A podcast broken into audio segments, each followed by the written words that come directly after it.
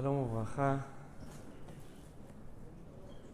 הגמרא מספרת במסכת שבת משהו מעניין שנוגע לתפילה, ואני רוצה לשתף אתכם עם ביאור של הרב קוק. הגמרא מספרת על אחד החכמים שהיה מעריך בתפילה שלו. כנראה הוא קצת עריך בתפילה, וגם כשבבית המדרש כבר התחילו ללמוד, הוא עוד היה בתפילה. אז רבא אמר לו, אמר עליו, מניחים חיי עולם ועוסקים בחיי שעה. מה זאת אומרת? לתורה הוא קורא חיי עולם, נצח, והתפילה זה חיי שעה. אז הוא תמה על זה שהוא מעריך עד כדי כך.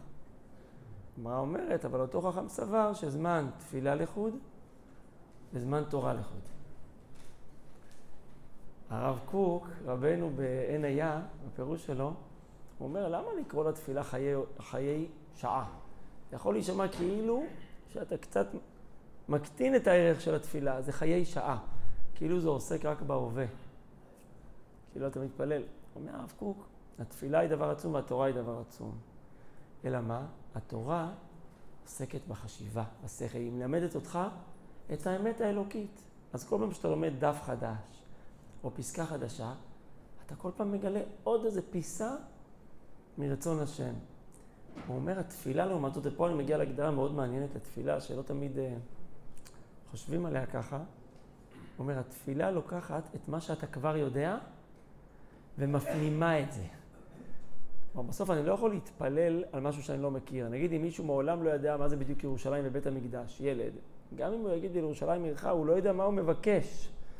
על מה אתה יכול לבקש? על מה שאתה יודע, וככל שאתה יותר יודע, כל מיני דברים ברצון השם, כל מיני דברים חשובים, התפילה שלך תקבל יותר משמעות.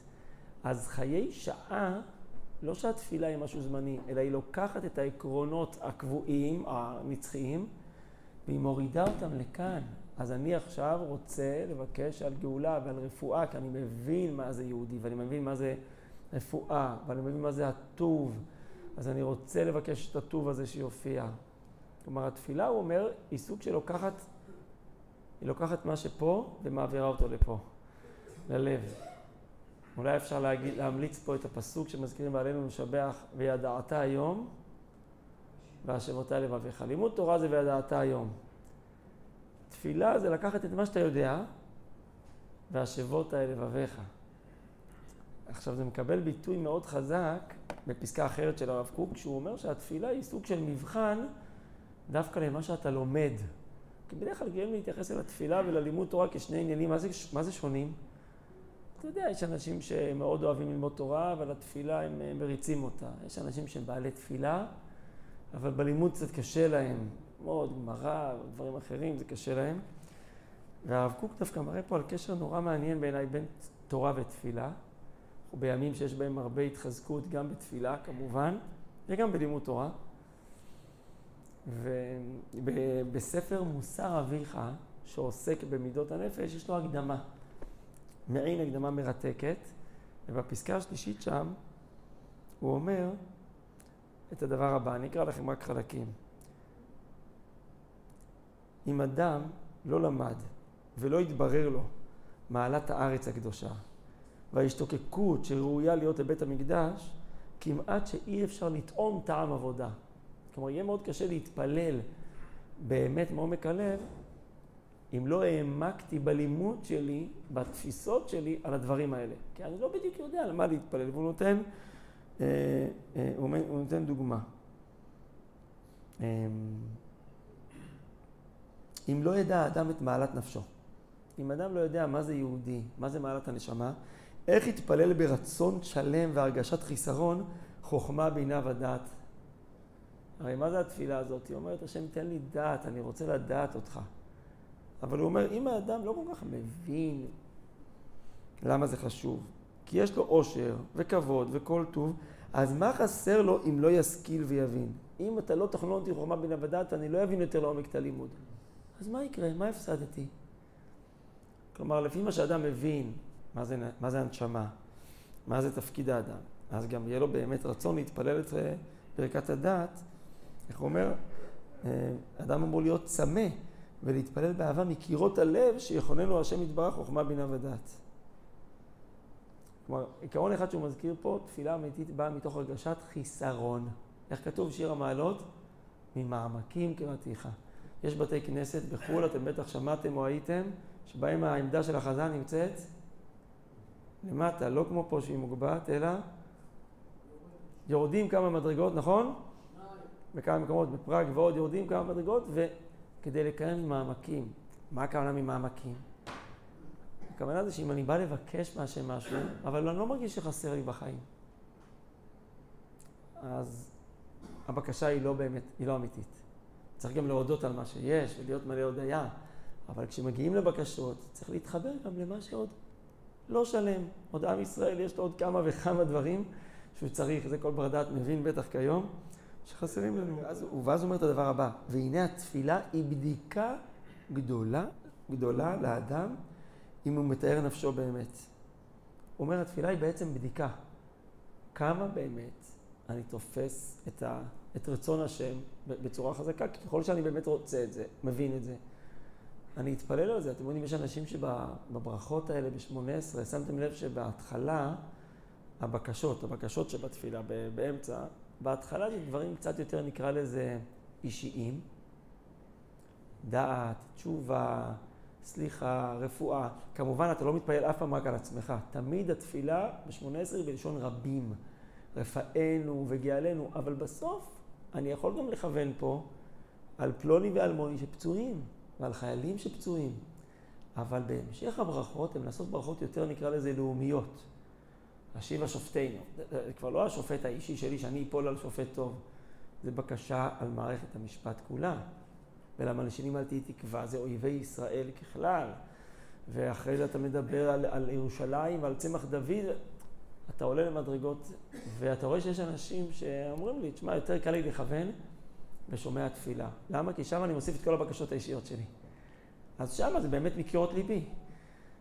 ואתמול אמר לי תלמיד בשיעור ב', אני התרגשתי, אמר לי, האמת, יותר קל לי לכוון בברכות של ירושלים, שמודים אנחנו לך, דווקא לבקש על עצמי, אני קצת מתבייש, מי אמר שאני ראוי, דווקא אומר לי, לא יודע אם אני ראוי לזה, אבל, אבל אז, התפילה, אומר הרב קוק, היא בדיקה לאדם, כי ככל שאני יותר תופס מה זה גאולה, מה זה ירושלים, מה זה ציון, אז התפילה תקבל יותר משמעות, כי אני באמת, אני חם על זה, אני, אני מבין את זה.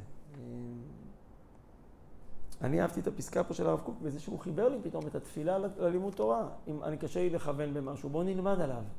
אז בוא נלמד קצת כמה פסקאות, נפתח, נקרא איזה מאמר על התחום הזה. וזה עצמו, אחרי זה אני אנסה להוריד את זה לתפילה. הייתה לכם דוגמה אקטואלית. אתמול ברוך השם, שהשם סייע בידינו לבאר עוד, עוד, עוד קצת מהרשעה בעולם, שאותו מחבל עם מחשמו וזכרו, אל ערורי, חוסל. ואני אמרתי לעצמי, זה תוצר של הרבה מודיעין ועבודה באמת, של אנשים שבטח סיכנו את עצמם בשביל להגיע לנקודה הזאת, אבל לי לפחות פשוט שזה תוצר של המון המון תפילות. כי כל כך הרבה פעמים מנסים לחסל, מחכים להזדמנות לחסל את הבחירים. ויש עוד כמה שאנחנו גם צריכים עוד לטפל בהם. ואתה אומר, במה זה תלוי? מה, במודיעין, בזה שבדיוק יצליחו לתזמן את כל הגורמים? זה מה שנקרא סייעתא דשמיא. אתה מבין שזה צריך סייעתא דשמיא כדי שברגע הנכון, בדבר הנכון, תשרה ברכה במעשה ידיהם. בעיניי זה תוצר של המון המון תפילות, גם שלכם, להצלחת ישראל והתהילים, שהביאו לזה. גם לגבי החטופים.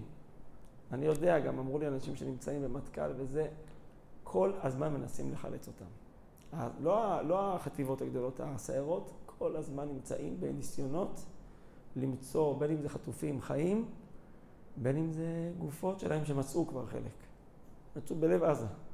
מצאו והביאו לפחות לקבורה, לפחות יש למשפחה קבר, יודעים שהוא אומר, זה מאוד חשוב גם.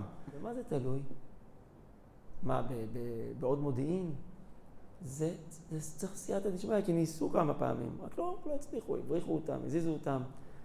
זה, אז אני לפחות מאוד מרגיש איך אנחנו זקוקים כל כך לתפילה. אתה מרגיש שאתה אתה עושה השתדלות מעשית, אבל אתה צריך את העוד תפילות, עוד סייעתא דשמיא, וזה יבוא, וזה יגיע. אני לא זוכר מי זה שאמר את זה, שיהודי צריך לדעת שאין תפילה שלא פועלת. גם אם אתה לא רואה שום תוצאה בשטח, אין תפילה שלא פועלת. למה? כי אתה ב-שמונה עשרה יש ברכה מאוד חשובה, שהיא סוף הברכות האמצעיות, שחותמים בה ברוך אתה השם, שומע תפילה. אולי לא. אולי אין לי מספיק זכויות, אז הוא לא שומע אותי היום. אולי הוא כועס עליי, חלילה. איך אני לא שומע תפילה? אז מזה שתיתנו לך נוסח ואתה מברך עליו, אם אתה לא רוצה לחשוב חלילה שיש בך לבטלה, אתה צריך לדעת כעובדה, לא כ... זה לא בקשה, אתה אומר כדי שבחור ברוך אתה השם, שומע תפילה, ודאי שכל מה שביקשתי עד עכשיו, שמעת. זה שהוא שמע זה לא אומר שהוא מיישם מיד. שמעתי אותך, שמעתי, עכשיו צריך לראות אם זה נכון. עכשיו צריך לראות אם אולי צריך עוד תפילות. אבל התפילה, כל תפילה נשמעת.